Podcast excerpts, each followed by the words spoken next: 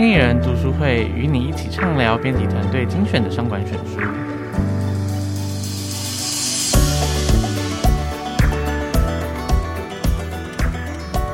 Hello，听众朋友们，大家好，我是经理人月刊的采访编辑卢廷熙，欢迎收听经理人 Podcast 读书会单元。今天呢，我们邀请到也是经理人的采访编辑玉璇，玉璇来跟我们一起分享今天读书会单元的新书。我们请玉璇跟大家打声招呼。嗨，听众朋友，大家好，我是玉璇。OK，其实现在呢又接近了年底。大家准备就是可能回顾旧的一年，展望新的一年。如果你是企业经理人呢，很多人都会开始想要定新的策略跟定新的目标嘛。然后可能很多时候大家都想说，哎，如果我目标不好的话，这样子可能大家的执行力就会很差啊。然后可是大家很多时候就想说，哎，那我在定策略的时候本身就不知道怎么定，或者定的不好。所以今天刚好我们有一本新书，就跟策略有关，对不对，玉璇？嗯，没错，就是其实经理人在定目标的时候，常常会觉得说，哦，我就跟大家讲一个策略，就是说，哦，我明年市占率要达二十趴，然后大家，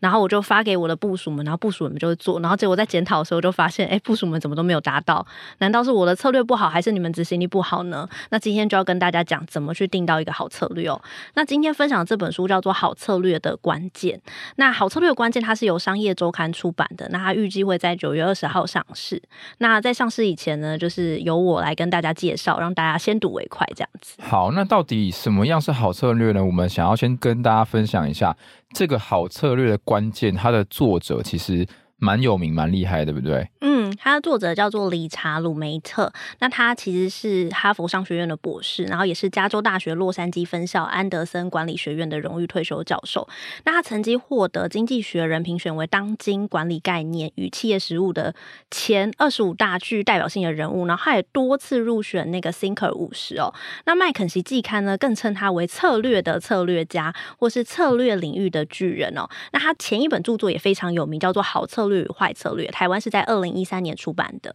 OK，所以其实好策略、坏策略以及这本新书《好策略》的关键呢，重点就是跟我们讲到底什么是好策略。那我们一开始就来先跟大家来考考看，说到底什么是好策略？听说预选有一些题目要考大家，对不对？哎、对，那我现在分享三个题目，然后请听众朋友来帮我判断一下，如果你在尾牙或者员工大会的时候听到老板喊出呃这三个选项类似的选项，你觉得哪一个是策略哦？第一个是我们要数位转型，增加创新营收；第二个是降低工厂的营运成本，想办法提高获利；第三个是云端服务，明年争取二十五趴的市占率。哎，廷熙，你觉得哪个是好策略？嗯，我觉得这三个其实都还不错。我觉得三个可能都是好策略吧。那结果是什么呢？如果我是鲁梅特的角度，他就会告诉你说，这三个可能都没有办法称作策略哦。哈，这三个听起来都蛮实际、蛮有意义的啊，怎么都不算策略？而且很像是员工大会老板会讲的，对不对？对对对，就是大家可能就是 PPT 上都会看到，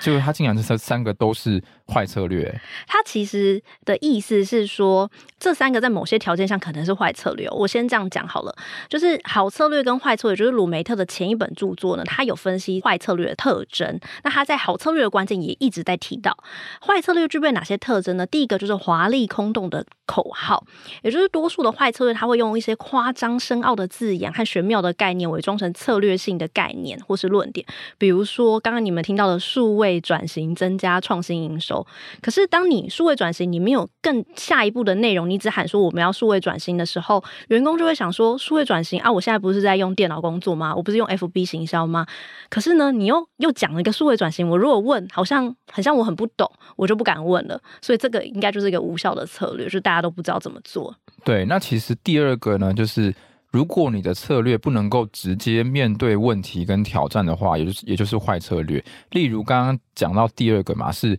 降低工厂营运成本，想办法提高获利。可是，如果今天你的局势、你的状况是因为我的营收衰退，是因为我的主力产品的这个表现不好，开始下下跌了，那我降低营运成本也不会解决问题，就是治标不治本。所以，其实他第二个观念是跟大家讲说，你的策略要能够直接去回应当今的问题跟困难，才是好策略，要不然就是不好的策略。这样。嗯，那第三个为什么也是坏策略呢？云端服务明年争取二十五趴市占率，听起来很有希望啊，然后很乐观啊。那鲁梅特会觉得说，这种可能会有一点点像是把目标当成策略，因为公司在喊出云端服务明天增明年增加二十五趴市占率的时候，他其实没有告诉员工说你要怎么做到，他只是喊一个口号，那就很像是我们开头举例的话，你喊一个口号，那员工就会做吗？员工可能也不知道怎么做，那他可能就是啊，我就尽量去拉业绩，那可能也真的没有办法解决问题，所以这就是坏策略。OK，所以其实，在我们来了解好策略之前呢，我们先学习什么是坏策略。有三个特质，大家回顾一下。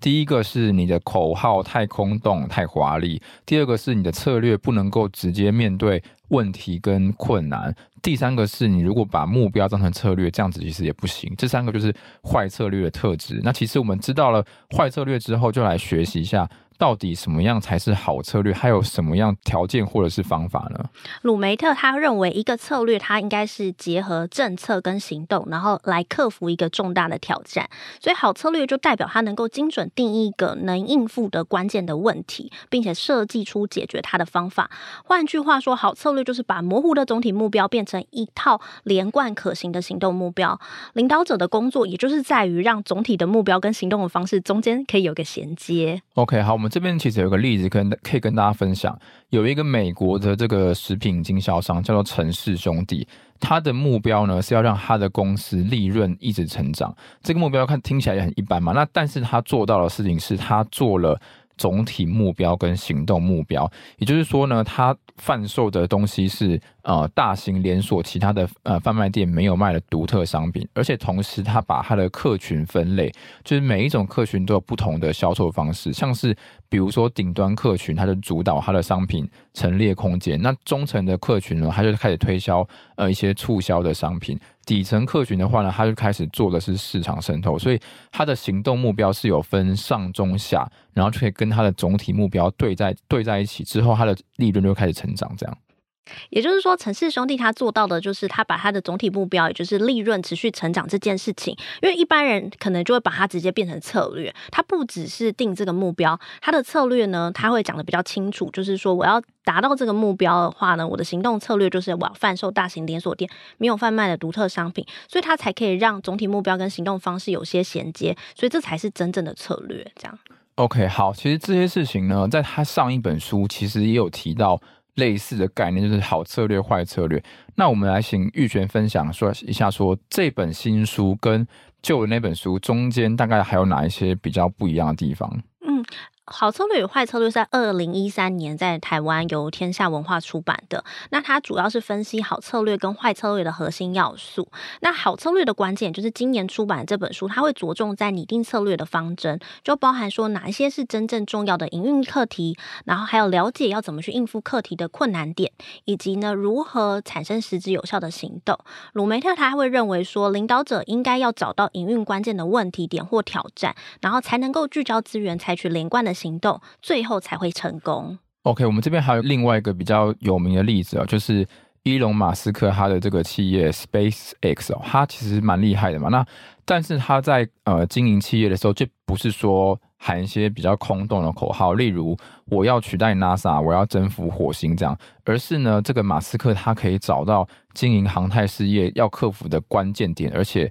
对症下药，因为马斯克发现说，他如果想要前往火星去移民，呃，那最重要的事情是你从地球到火星中间要飞很久嘛，然后你的运输费用是非常高昂的，嗯、所以你每做一次太空飞行任务就会浪费一次火箭。那火箭发射完之后返回大气层掉到海里面之后就会报废，所以马斯克发现这件事情很重要之后，他就专注在火箭销毁成本的问题上面。他使用的东西叫做。燃料延缓火箭返回地球的速度。哎、欸，这个我有看到，就是那时候，就是呃，SpaceX 它回收火箭的方式很酷，就是它把卫星送上去之后，然后那个火箭返回之后，因为刚刚婷熙不是说它可以用燃料吗？对，它就会返回大气层的时候，那一条火箭就突然间就是哦喷射出燃料，因为那个燃料它可以让它不会快速的降落，它可以稳稳当当的降落到地上或者是海上，所以它这个东西就可以回收。对，所以它开发出全球第。一个可以回收的火箭，然后他现在预估他登上火星的成本只需要九十亿美元，